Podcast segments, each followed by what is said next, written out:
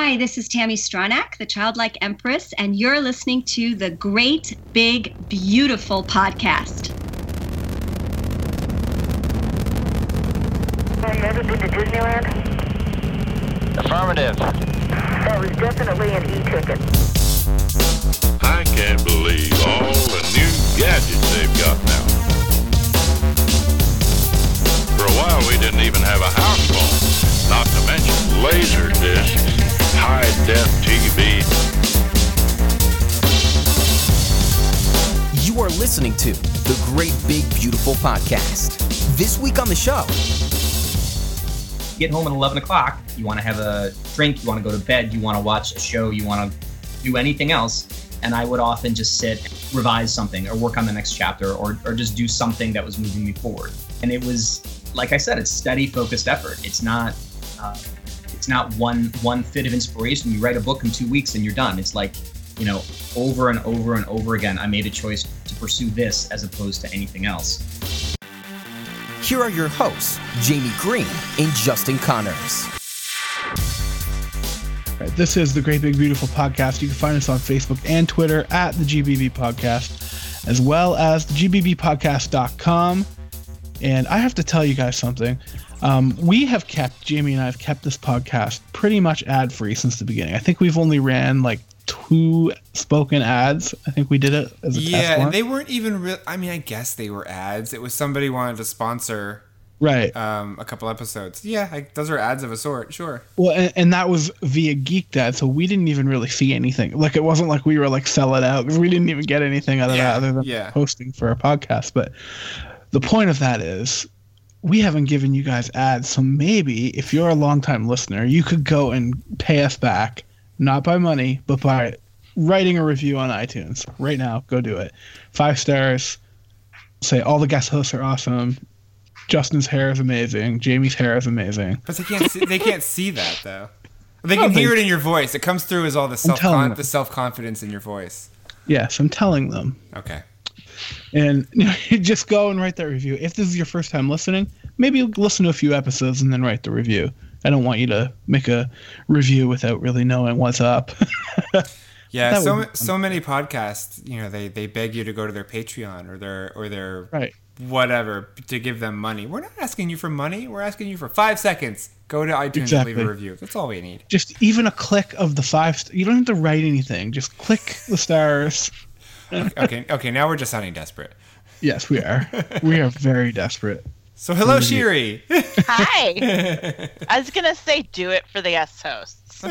Do- Yes, the guest do- hosts yes. are awesome, and they come with a price. But I only I pay that price because it's like back behind the scenes bickering over who gets to come in on what, which guests. So It's like if if it's a writer, it's probably gonna be me. probably, yes, the odds are definitely in in in that favor um, because nobody else reads, and we love them, but they don't read. Sad. oh, the book is on its way out. No, I'm just, I'm just joking. But you guys did interview another author this week. Why don't you tell us about it? Who was it? What happened? Was it fun? Did craziness ensue? Let us know. Uh, yes. So we talked to Charles Soule this week, and um, Charles had a really interesting career because he's a lawyer, um, and he practiced law for what did he say, like twenty years. He had his own firm, and he did immigration law, uh, but he always wrote on the side, um, and he sort of broke into comics uh, because I guess that was the easiest way to do things on the side and he made a few con- contacts and um, he ended up writing a few independent um, like independently released comics which led to other things and other getting known and eventually led him to dc and marvel uh, and, and he, made him a, a really good candidate to write a fantastic run of Daredevil. yeah so he's at this point like he's written some some really major arcs on major books like he's not just writing c-list characters like he he's written daredevil he's written um he's written what is he on three different star wars books now Two. Two. He is all right. No, I think he's writing Poe Dameron, Mhm. um, which is an excellent book in and of itself. I've enjoyed it. Um, but the arc they're doing right now is kind of going to end up being Leia's memorial arc, Yeah. And he's doing a fantastic job. Um, I remember. he, he put her in charge of a heist. So it's everything that, you know, she learned in the rebellion and from her ex-husband. Yeah. Um, and he is also he took Vader over um, from Kieron Gillen, which was a tall order because Gillen has done fantastic work on the Star Wars books. Um, and I, I was like, oh no, not not because Charles was taking over, but because Gillen wasn't writing it anymore. Um, and he's doing an arc with the Inquisitors who showed up in Rebels, which is really fantastic too. Yeah, I, I remember at um, last year's New York Comic Con, I went to uh, the panel, the Star Wars authors panel. It was an off-site, separately ticketed event, and it, it was ostensibly it was for the. Um, um, I'm blanking. What was the anthology? The 40 story anthology from Oh, a certain point uh, of view. Yeah. So from a certain point of view, they had I think like 15 of the authors were there, and they brought them in like in waves. So it was like five at a time, um, and they would just do like it was like an hour with all these uh, authors, and they would just sort of talk about the books, the book, and their individual stories in them, and then they would just answer other questions. And Charles was one of them, and he had mentioned that he was um, because this was before the the Poe the Leia story in Poe started, and he had mentioned how that came about and how he was really excited because um, you know how the way things played out in real life with Carrie Fisher meant that they didn't necessarily want to show it on screen, but they knew they had to tell the story, and it it landed with him. And I wish we had gotten to ask because I don't really remember the full details. We, we I wish we had asked him. Which spoiler we don't. Um, how it ended up with him in in the pages of his book. Um, but you could tell as he was talking about it, like he sort of felt this weight of of of responsibility in telling that story. My assumption is that it landed with him because the the main Star Wars book is um, earlier chronologically. Yeah. It's too early. Um, and then this is the Poe Dameron book is the only book that's set at the right time Yeah. chronologically to have that story. Yeah. Oh, real quick though, Yeah. relating back to another author that we talked to and Star Wars, we found out what um, You gonna talk about Older? Daniel Yeah.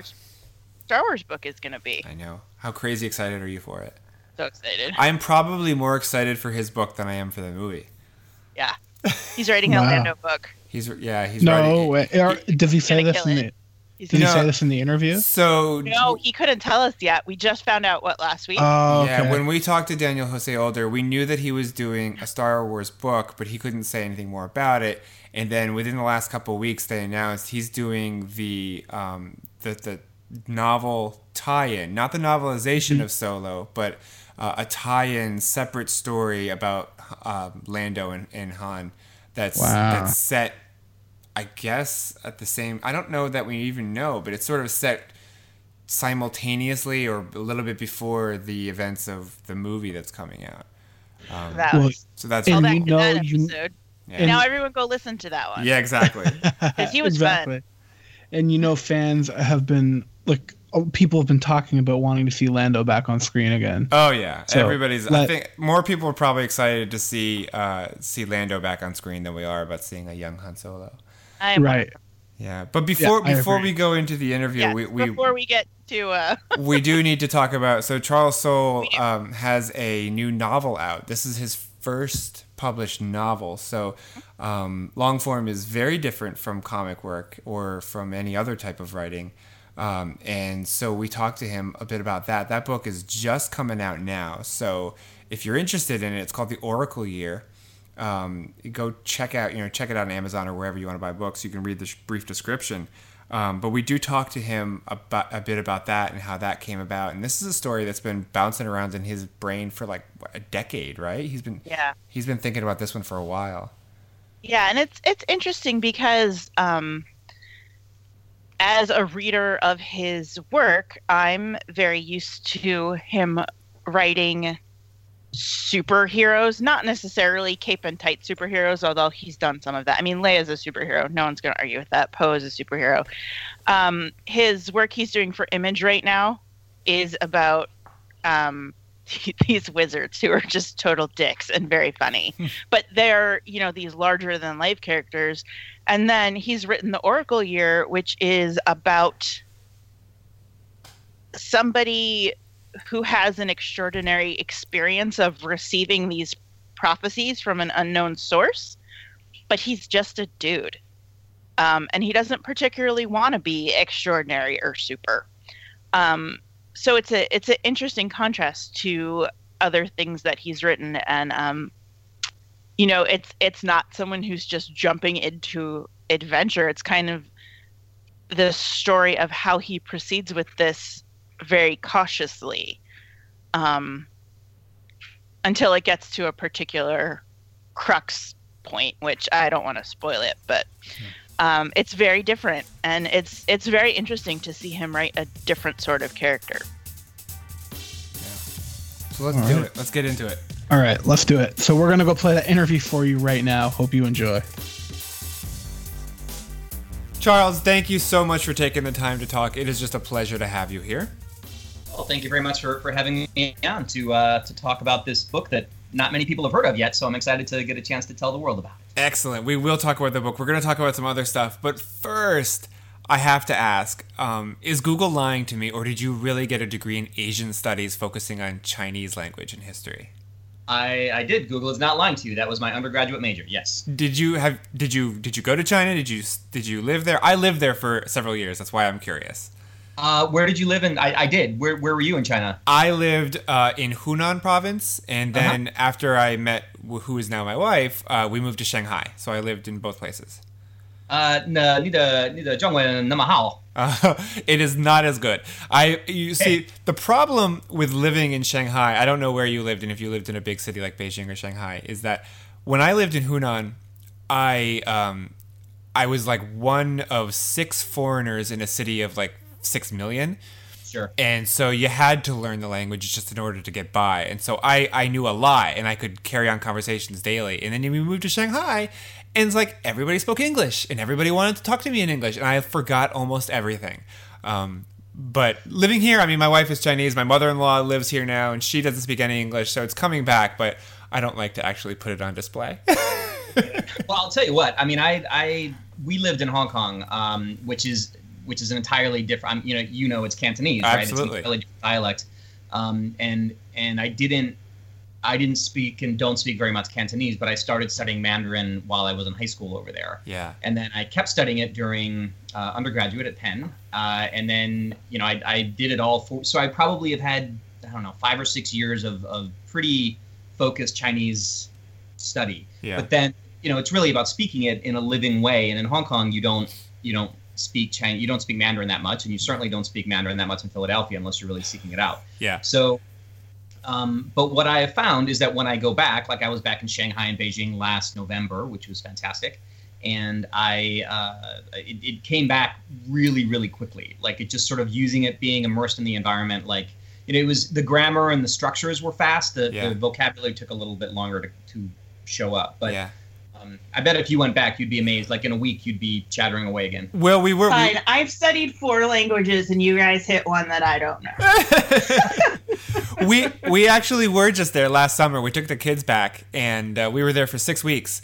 And um, you know, we spent a lot of time with my in-laws, and it, it does. It comes back a lot. But my my issue is that um, I never really feel comfortable with my pronunciation, even though everybody there is very polite and tells me that I speak wonderfully. Um, Sure. Yeah, We're but it ex- exactly. Um, but it's uh, I'm one of those people who can understand almost everything that's happening around me, what everybody's saying, but I just respond in English. I'm terrible. Yeah, I, I know. I know exactly what you're saying. It can be, and Sherry, I'm sure if you speak four languages, you probably, or maybe you don't have this hang up, but it's like, you know, you, it's like you, you're playing an instrument and you kind of know you're not playing it that well. Yep. But you're, you're very much performing almost. You're on display because you're, you're trying to speak this language. But, um, I don't know. I, I love foreign languages. It's something that I've, I've always really been interested in. I, I put language stuff in a lot of the things that I write, and uh, I just I just think it's fascinating to to get to the point where you, even I mean I wouldn't the other language I have is French and I wouldn't say that I'm like crazy fluent in in that either. Uh, and at my best in Chinese I was I was decent but not you know not writing treatises or anything like that. Right. So it's it's just something that I I, I like the idea that your brain fits into these new patterns and, and is able to say these things. Um, just Yeah. it's just I, don't know. I love language and I, I wish that I had more time to practice it and go I- to these places. I wish with that I were better at it. I mean, Hong Kong, Yeah. It's my favorite city in the world. Me too. Um, me too. I love it. I- I just wish it were a little bit cheaper. yes. Yes. It is expensive. we, we, we, we, we, we were just there last summer we took the kids all around China. We traveled all over with them. And uh, we went to Hong Kong and it was like this rude awakening. We're like, oh my God, it's so expensive. It really is. It's like it's like any world capital, like Yeah. London or Tokyo or New York City for that matter. Like Exactly. it costs a ton, but it is. I mean, in Hong Kong, at least, I think you sort of get what you pay for. Like those, the way that city is, and, and what you see, and all the things you can do, and Yeah. I just love that energy very much. Yeah, that's amazing. I love it. I love it. I didn't know that about you until just last night when I was doing some last minute reading up, reading up on you. So I was like, we have to talk about this. Yeah. All right, super quick. When were you at Penn? I was class of '96, so so Okay. four years before that. All right, you're a little older than my sister. I was trying to figure out if you were there at the same time as her. Well, no. Apparently not. so I wanted to ask about that because your your creative path is is a bit unusual. I mean, how does somebody go from Penn to Columbia Law to starting his own law firm to writing for Marvel? Well, it was. It's always been something I've wanted to do like forever. Uh, I was a big music guy for years and years and years uh, since I was since I was really young, like s- stupidly young. Honestly, my my mom had me playing violin when I was um, when I was three, uh, and then and then that transitioned to guitar when I was in high school, and and while I was in college, I had a lot of different bands, a lot of different things, and I sort of assumed that that's what I would probably be doing. Um, and then in the year after college, so I had one year where I basically was working in New York and Philly as a paralegal, just to kind of make ends meet while I was doing a lot of music stuff. And the I ended up at Columbia. It, I mean, there's a lot of reasons. Like I, when I, I, I've been telling the story a little bit recently because it, it relates to the Oracle year and why I wrote it and why I chose this as the topic for the novel. But, but, but basically, you know, sometimes life has these currents, and you, you, you go with them thinking that, oh, well, this will just be something that I'll do for now, or, or how is how is this an opportunity I could turn down, which is Columbia Law School, or Sure. you know why why wouldn't I I I do this uh, for for various reasons and for me there were family reasons at the time there there were just sort of a lot of things that that made it make sense for me to go to go to law school. Not least of which is that Columbia is one of it's an incredible opportunity. It's one of the greatest law schools in the country and the idea of saying no to it uh, I was not in a place where I was going to do that at that time. So so I went to law school but then when you go to law school you have these you know enormous loans and you have expectations that you practice law as a lawyer and and and so on and so forth. And so i i i got a job and and i took the bar and you know but but almost immediately after taking the bar exam i knew that i i was on a path i was starting down a path that i didn't necessarily want to be on forever. And i the the when you take the bar exam it's it's this big test that you spent three months studying for. Um, you you do it in a couple days and then you can't even think. You're just Yeah. completely run out. And and so a lot of people will take a trip after that. They'll go to the beach for a week and just not think about anything. And so i did that.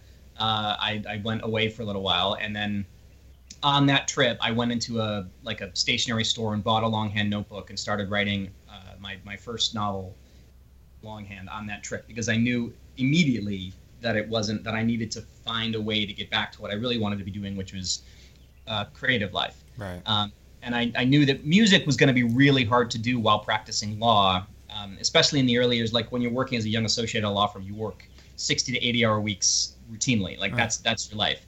And so getting out to play a show or practice with the band was going to be really hard. But I could write around the edges, and so I started to do that. Wrote that first novel.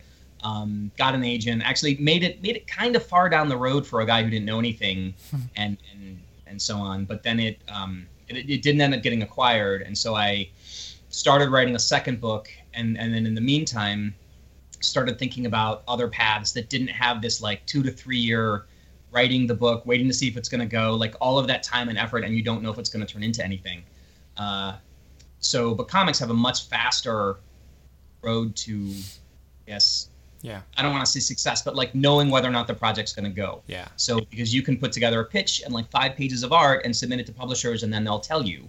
Uh, and that's not it's it's not easy, but it's not like writing a novel for three years. Sure. And so I started doing that, and it that also took a long time. I mean, I, I think I started really seriously looking into what it would mean to be a comics person around 2004 2005 and then i didn't get have i didn't have my first book published until 2009 uh, which was with a wonderful but very tiny publisher called slave labor graphics slg um, and the book was strongman. And then from there comics is a lot like being in an or indie comics is a lot like being in an indie band and you you get out your first single and you're very happy to have it out and 300 people get it if you're lucky you sell it at shows. And then but if you're really lucky it's a it's it's good and b one of those 300 people is is one of the right 300 people who's able to say oh man i got this tape at this show. Yeah. it was really cool. And then that gets you the opportunity maybe to put out a four song ep with like a really tiny super independent boutique label you do that and then maybe that gives you the opportunity to sign with a bigger a bigger outfit and put out an lp and that is what comics is like. You put out these tiny books that build up into hopefully bigger books and once you have enough of, of, a body of work on your own your own name your own characters and so on then maybe uh, marvel or dc comes calling and and says hey would you like to to work on some of our huge characters? Yeah. uh, which was my trajectory. It's not always the trajectory that people choose or, or want to get into Marvel or DC. You don't have to write for Marvel or DC to be a very successful and prominent comics writer at all. But but a lot of people do because it gives you this massive profile boost, and it certainly did for me. Um, and so you know, I mean, that's basically that's basically how it worked. During all that time, I was I was working as an attorney. I, I left the big firm, started my own practice, which focused mostly on immigration. Did that for for years and years and years. You know, more than ten years, uh, and then and then finally closed that office in in 2015. Continued working like a bit to spin out the existing clients I had for for the next couple years, and and now I'm almost completely done. I have a, f- a very few cases that just need to be need to be wrapped up, um, but they kind of run on their own timeline. And once those are done, I will be a retired attorney. Wow. So, I mean, did you ever think? I mean, when you were going to law school, you know, people go to law school, they they that that's what their life is going to be, and they take on this massive debt in order to do it, Yep. and you know, and then they they dig themselves into this hole that they never think they're going to get out of. Um, and now, you know, 10, 15 years later, you're completely out of it and doing something creative. I mean, is that is that the dream do you think for a lot of people who who end up going to law school or is that is, is that something that just happens to a select few No, I can say pretty categorically that I, you know, I do a lot of comic conventions where I'm meeting many, many, many people, and and even just through things like Twitter, social media, uh, emails, whatever. You, I hear from a lot of attorneys saying, "How did you do it? How did you get out?" Um, and you know, the law. I don't have anything against the law as a, as a field. Honestly, if, if once I found my own path where I was running my own firm, I had my own people, um, I had my own client base, and I, and I, in particular, I was doing immigration, which is a field that lets you sort of help and influence people's lives very directly in a way that, say, like doing mergers work or, or you know litigation doesn't in the same way. Like it, it's it's very you know I was helping people get married. I was helping people come to the U.S. to, to work in their field. I was you know it was things like that. It was very it could be very personally satisfying.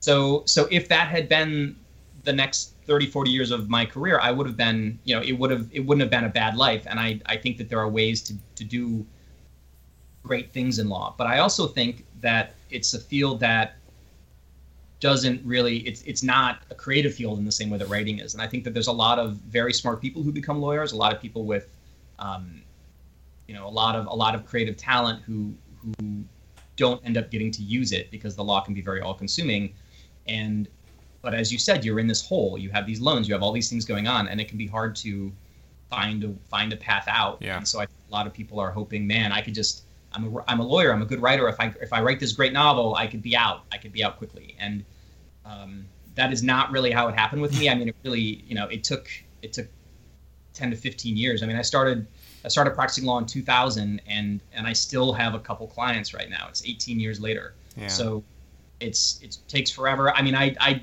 I did it. I I managed to pull it off, but it's not easy. I mostly tell people it's about focused effort over a really long period of time. It's Yeah. about cr- like carving a marble sculpture, and the marble sculpture is the rest of your life. Um, but it's not.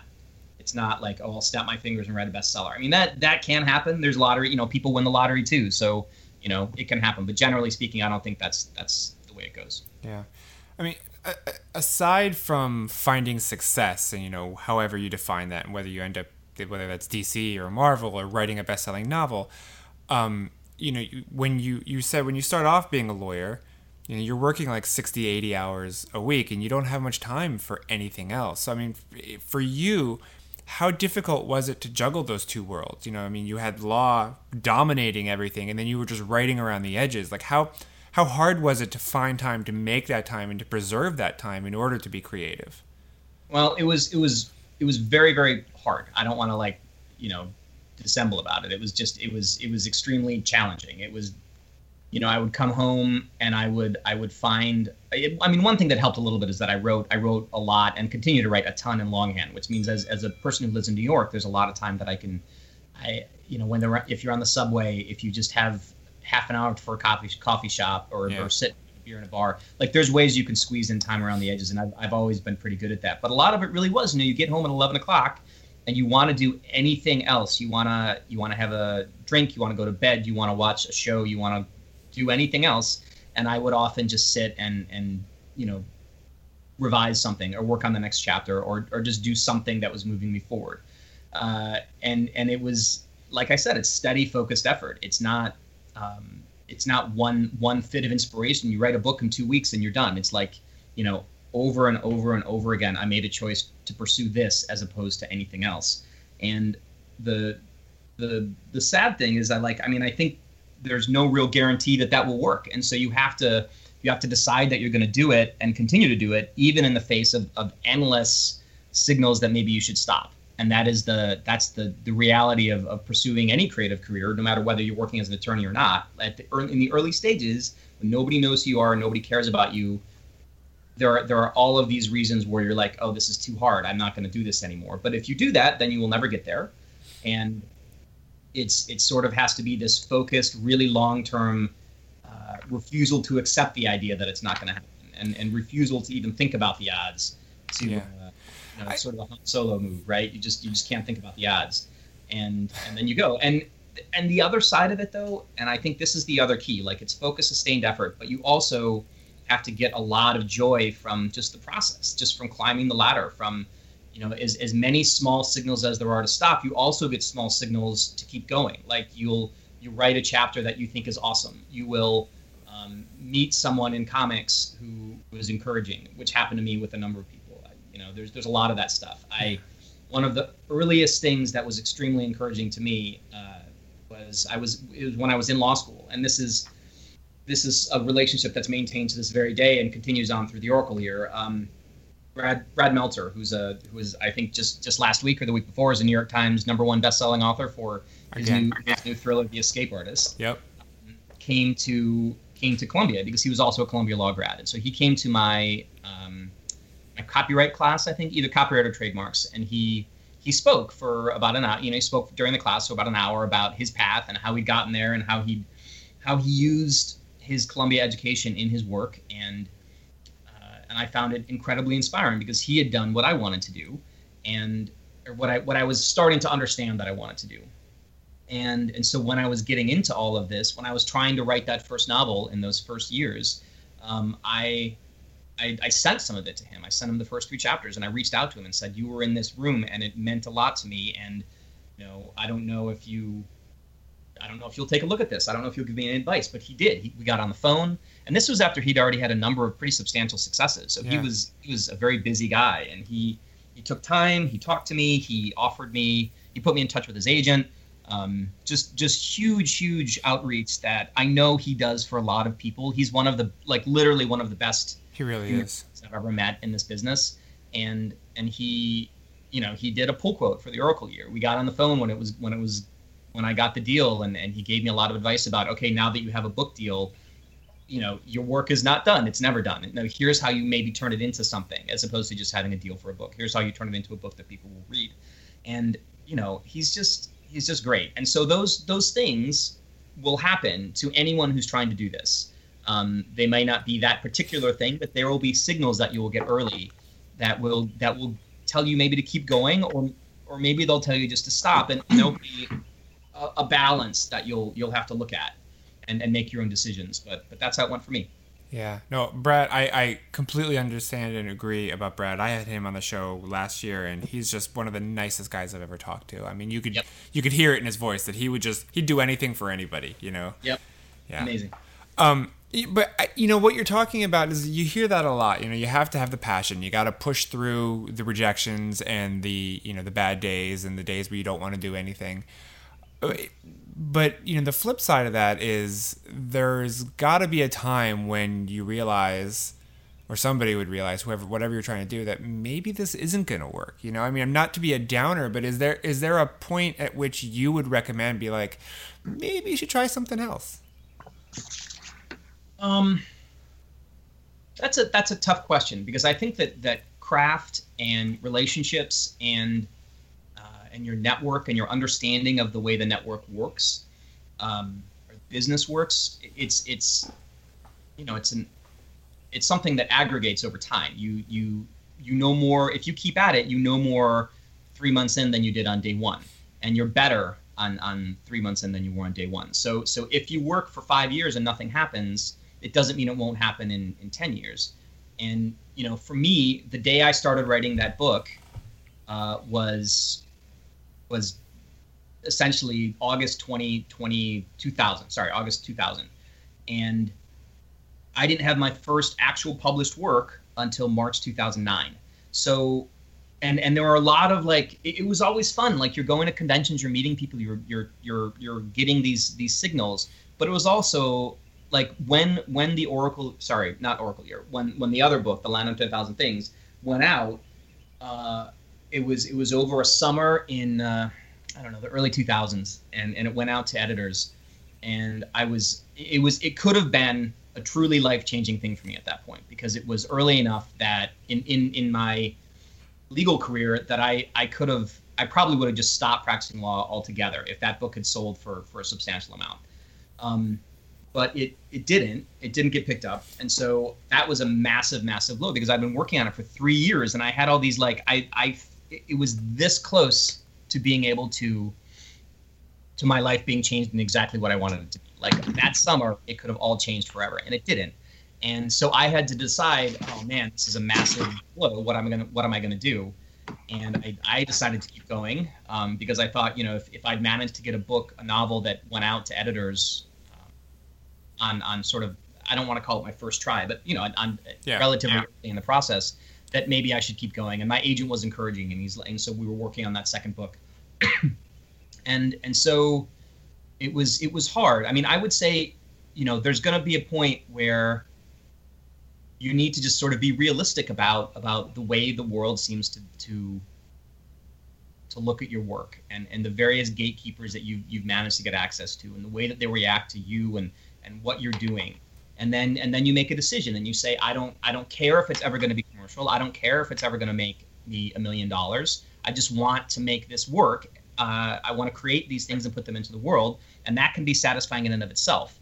Um, but at the same time if you're if, if you're making decisions based on i'm going to be stephen king or i'm going to be you know annie Proulx or like you name you name the massive best-selling writer or steven spielberg whatever whatever your Yeah, field is. yeah. you know i'm going to be uh, adele. Um, the you know maybe there's a point where you say well that's not that's not how i'm going to make my living. I'm going to create this work. I'm going to do my very best to put it into the world and maybe the world will eventually come around to it. Or maybe they won't but but for me the satisfaction is going to come from the act of creation. And and that's very very valid. So i don't think it's a i think it's about understanding over a long period of time maybe where you are where you're going to be what you need from your art what the world seems to want from your art and and figuring out where you fit in the big massive ecosystem of creative endeavors. Uh, so I, I don't have a there's no cut and dried thing. It's it's about like there is no one moment when you should stop i don't think. It's really just about uh, an increasing increasingly sophisticated understanding of where you fit into that ecosystem and and the decisions you want to make based on that understanding Yeah. Was there was there a point with the Oracle year where you were like, oh yeah, this is the one? where you felt that? Uh, I mean, the the origin story of the Oracle Year is that I was working on it when I was when I was I started working or started thinking about it really when I was still practicing law, and i'd I'd been working really hard on the. It, wasn't that long after the whole the, the the sort of the first novel didn't work, and I was like, man, you know, this is this is a moment where I would just give a lot to be able to just ask an oracle or ask somebody who knew the future, get a glimpse at the future to see if this was ever going to work out for me. And and I, I thought you know i bet a lot of people have questions like that. And it might not be is my book going to sell but it's probably things like you know am i ever going to see that that handsome man again. I saw on the subway this morning. Am i ever you know is is um, is you know my mom to get better? Uh, it- you know what is what is my who's my child to marry? Who am i to marry? Like you know all these we all have i think things that would be interesting to know about our futures. And and so I thought the idea of somebody appearing in the world who could answer those questions would be very intriguing. Um, and as far as when I knew the Oracle year would work, uh, it wasn't until because you you just never know how your stuff's going to be received. And and I think the moment I knew it was going to work, honestly, was when um, was really late in the process when I when I gave it to my my agent and my my Hollywood agent person. Um, or the wonderful Seth Fishman and Angela Cheng Caplan, and they both read a, a draft that is pretty similar to what you guys have, what what's going out into the world, um, and then they both kind of called me back immediately and were like, "Wow, this is really, I think this is really something." And so it was it was awesome because you never these are people who who know what what not necessarily what good feels like. I mean, they do, they certainly do, but it's also they know what commercial feels like and they know what the market might be looking for these days and so that was really when i was like oh wow maybe i maybe i did something maybe i managed to achieve something here that i've been looking Something about it that seems a little bit of a departure from the comics that or the comics that I've read that you've written. Sure. Um, you know, your your comics are tend to be about these sort of larger than life characters. You know, Poe Dameron, you're essentially writing, you know, Leia's memorial arc right now. yeah Um, but in Oracle Year, you have an extraordinary human who isn't particularly super. Right So, what prompted you to make that distinction? Uh, I thought that it was, well, first is really a relatability thing, right? So if you have an ordinary person who is thrust into this extraordinary situation, uh, and they have to figure out how to deal with it, it makes it a, a story that we all could could relate to and understand. You know, like what, how would we handle it if we were given these predictions? How would we handle it if an oracle appeared in the world and we had an opportunity to ask him or her a question? How how would how would that affect us? How would that affect the world? How would religions and politicians and pop culture figures and how would how would all of these things react and i think we've all sort of seen you know especially in the way the pop cultural landscape works now we've seen a lot of superheroes and we haven't seen quite as many uh, ordinary people thrust into these bizarre but hopefully intriguing situations so that was really why i wanted will dando and all the characters to feel very kind of down to earth to a degree. I mean there, there's still some pretty outlandish folks in this book but they i think they feel like versions of people that that we might know in our lives uh, maybe not the coach but but most of the others are people that that we have met or or know or have heard of or could relate to. And and that's how i wanted the book to feel like something that that could happen tomorrow. Do you have a different um i don't know i guess process. Like when you sit down to write and you're writing these characters that have been around for decades that people the readers feel like they really know. So if we're talking about like daredevil or, or, or princess leia or something like that versus your own characters that you're just spinning out of nothing and you're they're coming out of your head and you're you're just breathing life into them. Like is there a different approach you take to writing those kinds of characters Yeah, you know, if you're writing writing a huge pop cultural character, and I, I would even say there's something like Star Wars is not the same as say Daredevil, because Daredevil or Wolverine or or any of these massive um, massive Marvel characters have a, have a sort of an innate flexibility to them uh, because they've been they've existed for 75 years in in some cases, and they've been written so many different ways by different writers and drawn in so many different ways by different artists to reflect the time that they're in that readers generally speaking have have some flexibility to the way that they're they're portrayed. Like it's like, oh, I'd, I'd, I'd be interested to see how this writer approaches this character or this artist approaches this character, and that's it's fun to see the reinventions and so on. Um, Star Wars is a little different because like Darth Vader needs to be Darth Vader, and Poe Dameron and Leia and C-3PO, like they all need to be how they are in the films, most usually the films, because that's that's always been the, the sort of the touchstone for what what Star Wars is. Uh, so they need to be those characterizations can characterizations cannot be particularly flexible. However, you can expand what we know and and and put moments from the films in in a new light or a new context based on how you how you depict additional things happening in the in the comics or the novels or whatever other stuff you're doing.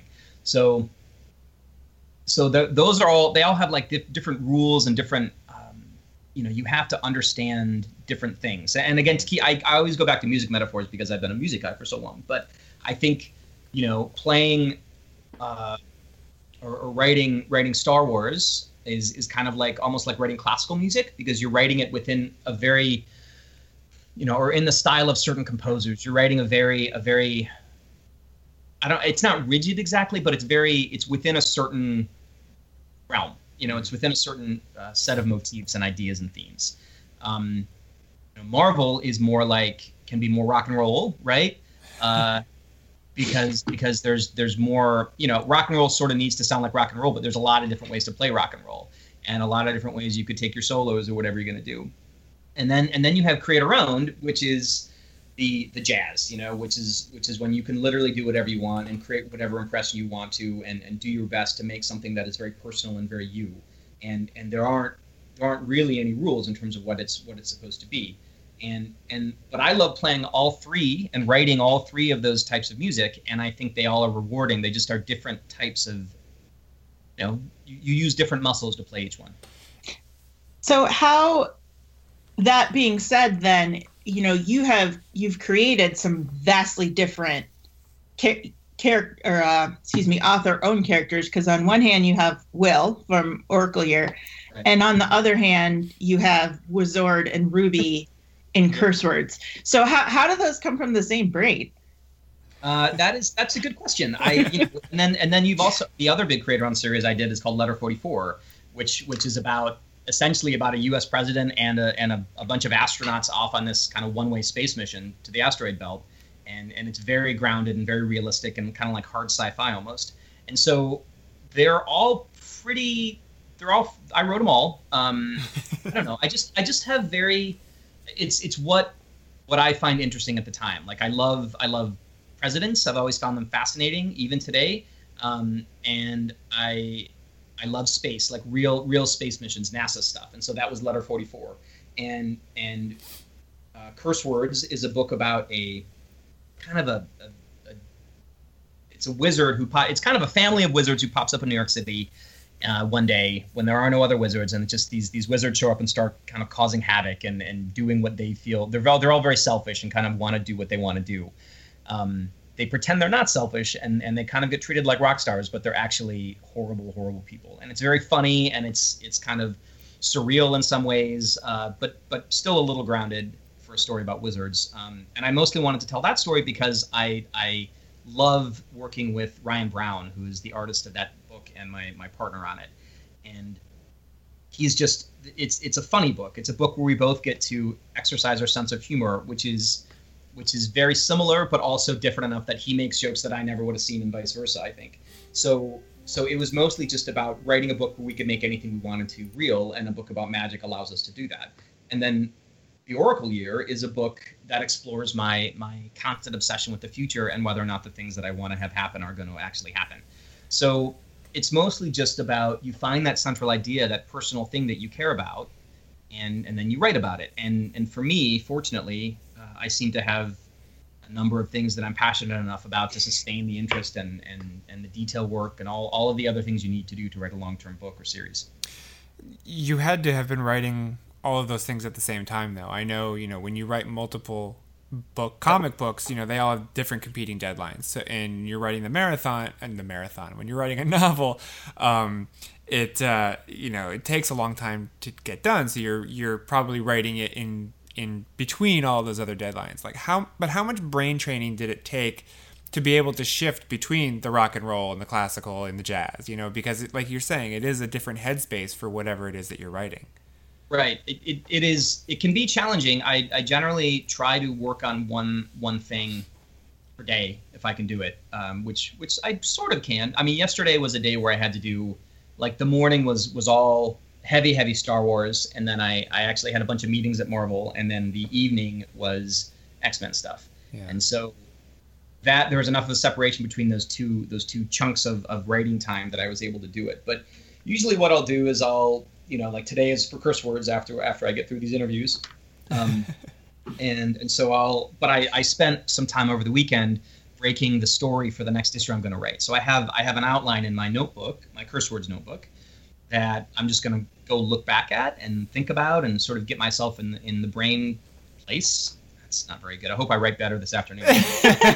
I'm doing a little dance because I'm very excited. I love I love curse words. Thank you very much. I it is it is as honestly like it's my just sitting down to write it is so much fun. It's I, they're all fun. I love writing Wolverine or whatever too, but but man, writing a curse words issue is just a blast. And this is this is the end of the current arc, uh, so it's the finale. So all these awesome things get to happen in it. All these story threads get to you know move to the next place. Um, so it's always it's always fun to write those endings. Uh, I I very rarely laugh out loud when I'm reading, but every issue. Uh, my my son's like, "Mommy, what's so funny?" I'm like, "You're eight. You're not allowed to know yet. Sorry." That's awesome. Thank you very much. I'm glad. Um, but uh, but I, I have I have a moleskin notebook for every series or every project I work on. Um, each one has has my notes and story ideas from from the very beginning. For longer ones, I have you know multiple ones. Like for Daredevil, because I've been on it for so long, I have I now have two uh, almost full. I mean, one is full. The second one's almost full. Red moleskin notebooks, red for Daredevil, right? Of course. Um, so I have I have every single issue and idea I've ever had for Daredevil, at least the initial versions of them, is is in those notebooks. So if I want to get in the mindset, I just flip through and think, oh yeah, this is what I did in issue 22, and and it and it helps. But I I'm just I I, I was actually one of the Marvel editors I was meeting with yesterday. We were talking about my workload, and it's it's five ongoing Marvel series plus curse words plus uh, plus the second novel, the, the which you know is something we haven't even talked about. Uh, but I'm working on a follow up. It's not a sequel to Oracle Year, but it's what would hopefully be my next thing. And so I'm doing all of that at the same time, plus uh, doing PR for Oracle Year, and and you know I'm, I'm married and have an 11 year old daughter who's wonderful, and so family stuff and trying to do do fun things around the edges. So it's it's it's really really busy. It's always really busy, but it's also kind of how I want things to be. And I, I if I didn't want it to be this way, I would make different choices. But when you spend as long trying to get here as I did, uh, I just kind of want to. I just kind of want to wallow in it. You know? Yeah. Do you find that you're more productive when you're that busy and that pulled in? Because some people work better under all that stress and when you get pulled in a thousand different directions. Um, I think there's a difference between productivity and and and good work. Uh, Mm. they're not always the same thing. Uh, there's there's a sweet spot for me where where I'm writing about one comic script per week, and then I I'm writing other things on the side, doing revisions, thinking about stuff, breaking stories, whatever. That's that's kind of where I like to be. Uh, maybe maybe one and one and a quarter scripts per week, so that I end up with with about five five or so per, per month. Yeah. So I'm I'm above that right now, um, and I I can tell like you can feel like the engine's getting a little stressed. It's running at, at a high RPM level. Um, I can do that for a while, but there's going to be a point where I, I hope it I hope it rolls back a little bit, and I think it will. Like I'm, I'm rolling off a couple series and, and different things are going on that that'll let it calm down a little. But yeah, I mean, we've been talking about your comics and how many you're writing right now, and you know, they're rel- compared to a novel, they're relatively few pages. Um, not to say that they're easy, but there's just le- fewer words involved in them. So, how much when when you started um, pitching the idea of Oracle Year, how much convincing either to yourself or to your agent or publisher or whomever, how much convincing did it take that that you could actually do this? I, I wouldn't say a, a ton, um, which which I think is is is maybe just me being wrong. Maybe I'm wrong about about how much I how much how, what they were thinking, but I'm I'm not in their I'm not in their head, so I'm, it's hard to say. And they're always very encouraging and and and great about you know new projects because honestly, if I have a project that I think I can pull off, uh, then it's good for them, right? Because it gives them something that they can they can hopefully sell and, and make commissions on, and so on and so forth. So, so it's I think it's rare in that field in general, what manager agents, et cetera, to be like, well, don't do that. That sounds really stupid. Unless unless it's really kind of egregious. But if if they have a client who's excited about something and thinks they can do it, then it's like, well, all right, give it a shot. And We'll see. Um, and the other thing that's kind of like I didn't I didn't go in whole hog on this on the Oracle year uh, un- until I had some sort of some sense that it was good, right? So you you you give them the first three chapters, or you give them ten chapters, or whatever. You give them a, a synopsis so that they have a sense of what the project is, and you get some like, oh yeah, that sounds like it could be really interesting. Go for it. Um, or, or you do that with your other writer friends, or you do that with your family, or whatever whatever it is. But um, I also think at this point I have like, I mean, I've been writing a, a, a lot, uh, so I have a story sense that is pretty, pretty, I don't, you know, pretty highly developed. I guess it's like Sure. again, it's like playing an instrument, or like when we started the conversation about languages. Like I can I can recognize a story that I think will work that has the elements it needs uh, at, at a glance almost, and so Oracle Year felt like it had what it would need, and and um, I think having that sense, like knowing whether or not it's going to be whether or not a story is going to be worth spending time on, is is something that professional writers need to develop really early because otherwise they just waste time on on stuff that isn't going to work and isn't going to be satisfying, and you you you often know it about. If you don't know it from the beginning, you find out about halfway to two thirds of the way through that this isn't going to work, and and then at that point you're like well i kind of either i finish it knowing that it's subpar or you scrap it and start over neither of which is ideal and so it's a lot better if you can figure out you know from the synopsis or from the outline or just from the notes phase if it's if it's an idea worth pursuing uh, and i think the really the people who have to have to create story on a really accelerated level where the quality level has to maintain. And i'm, I'm kind of mostly thinking about comic writers here because i don't i mean i guess journalists have to do it um, you know, and I think journalism is creative writing in a lot of ways, uh, um, and, and and maybe weekly TV folks, but I think that's a different exercise because unless it's one person writing all the episodes, it's generally split among a, a writer's room, and, and they write sort of they break ideas, but then each person kind of works on one or two episodes per season, so that's different. So I I don't know what other than other than comics really, and maybe journalism requires this level of, of super fast, super high level, super good writing. But um, it's exhilarating. You know, it's very fun.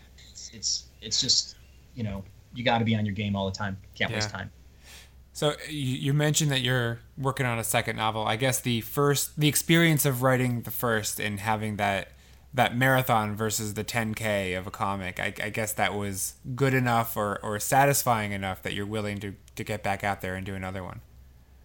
Yeah, I also have an idea that I think is really really good. I hate to say it, but I I don't want to um like you can do things in novels that you can't do in in comics or movies or you know like it's it's a it's a medium in and of itself. And just like you have a sense early on whether or not a story is going to work you can also have a sense early on whether or not a um, you know where where an idea should go. And and there's also a kind of an idea of like of you're on a you're on a train that has momentum and you know it's it's probably never going to be easier to get a good reception to a to a second novel than pretty i mean there's you could argue this but like different than than close to when your first novel comes out and people like it and it's doing well and all that stuff. And and i'm sort of talking about that on a on like a on a business level almost like taking it to the publisher and so on. But but also you know I'm, i have i have a my my novel writing engine exists and is and is strong and is kind of fully fueled right now. So so why not? If i have the headspace and the idea and the time and i enjoy doing it which i do then you know why not write a novel? Yeah. Um, do you listen to music when you write? I mean, you keep, we, we keep talking about how much of a music guy you are. Do, is is that part of your your thing, or is it too, too distracting? No, I'm I'm a big music guy. Uh, I have tons and tons and tons of stuff that I listen to. I love I love uh, noise reducing headphones. Um, just sort of you get into that zone where there's nothing between you and the story, Yeah. and, and you know I listen to stuff that I I've listened to a lot. So like say I don't know what's a good example. So like I might put on uh, a jazz record that I've listened to a trillion times, so I don't need to pay attention to it necessarily, but it, it acts as a buffer between me and the rest of the world. So that the only, uh, again, it really does get back to the, not letting anything be between me and the function of my mind, and and how it relates to sort of what I'm what I'm putting into the keys. Yeah. Do you have different playlists depending on what you're writing or who you're writing? Uh, I don't really do playlists that way. It's more like, well, what's something I, I haven't listened to in a while so that it won't feel kind of super boring. Um, but so, I mean, yes and no. Like I used to listen to the, um, I go through phases, right? So there was a phase when I was listening to the Man of Steel soundtrack uh, forever, uh, the, the the orchestral score for that movie, which Uh-huh. was by, oh my gosh, I can't believe I'm spacing it. Isn't that Hans Zimmer? It is Hans Zimmer. Yeah, very good. Yep. So yeah, and it, it has these big, like very kind of peaceful and relaxed sections that build to these big, um, sort of epic climaxes within the within the score. And so that's kind of great for writing. You you feel yourself being pulled along with it. Your mind is excited, and then it it relaxes a little bit as you as you move forward. So so I listened to that for a long time. Uh, weird stuff like, do you remember in um, Matrix Reloaded, uh, the second the second film in that series?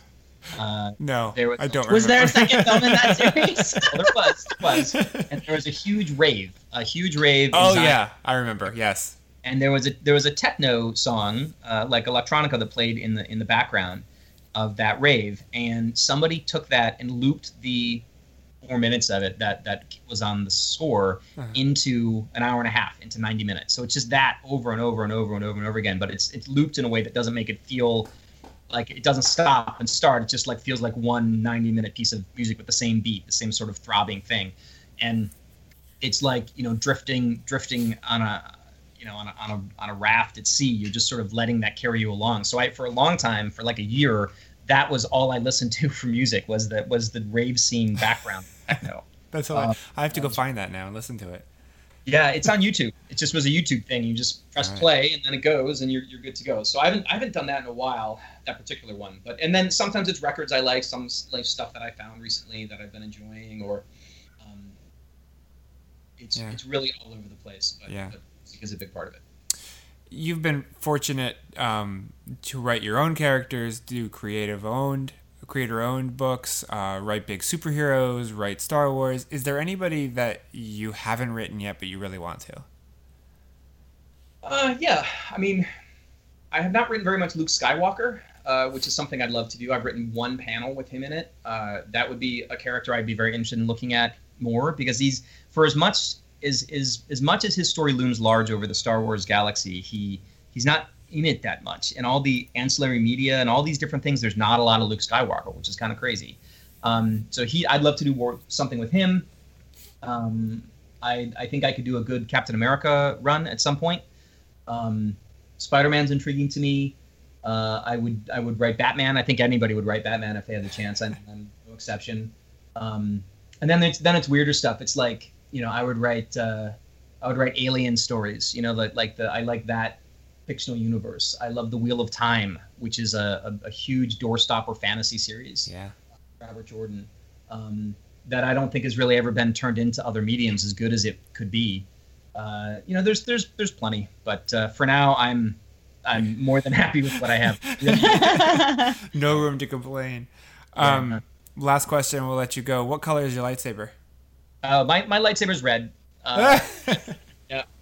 Uh. The, the character I relate to the most in Star Wars, not relate to, in, enjoy writing and enjoy thinking about the most is Palpatine, uh, which is I know kind of sketchy, but I'm an attorney or was an attorney, so it's, it's appropriate, I guess. well, that see, and that's probably one of the reasons that your Vader arc with the Inquisitors is so good.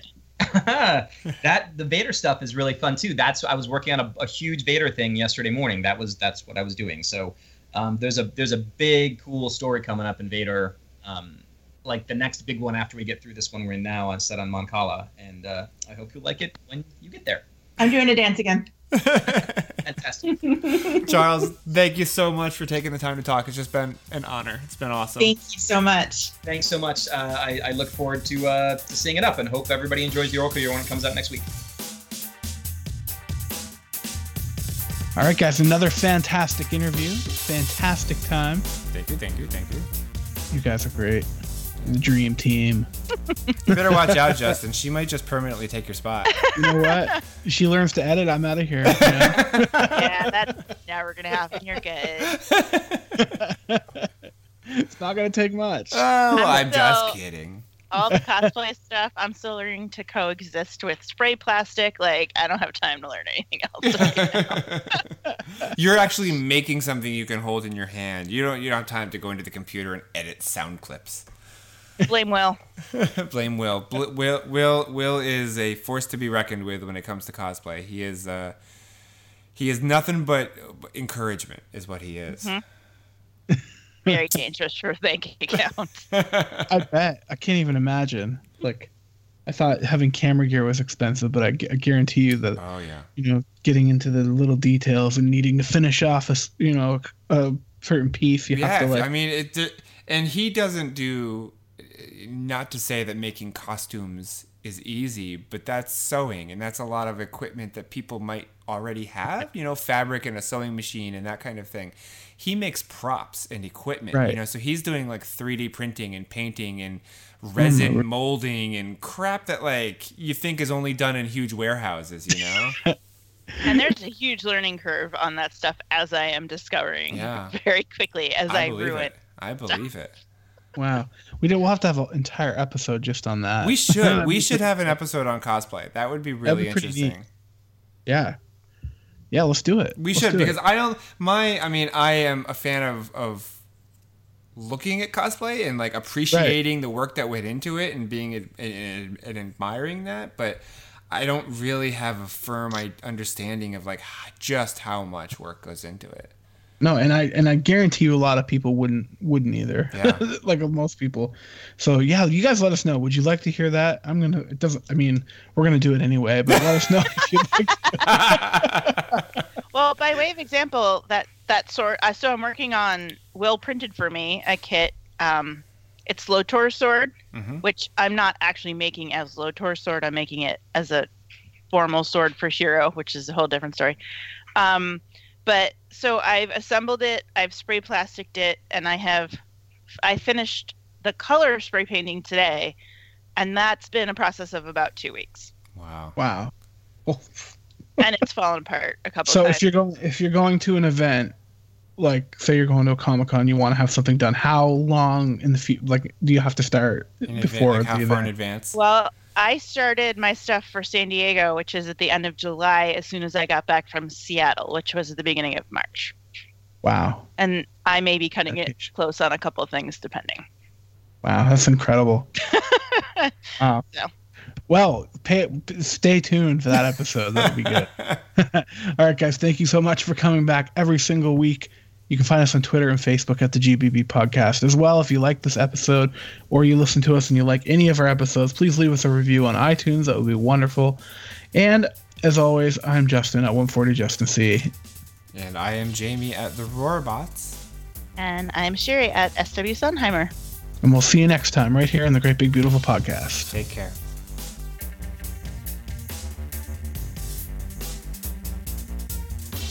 This podcast has been a production of the Geek Dad Podcast Network. If you've enjoyed this content, please consider supporting us at patreon.com slash geekdad.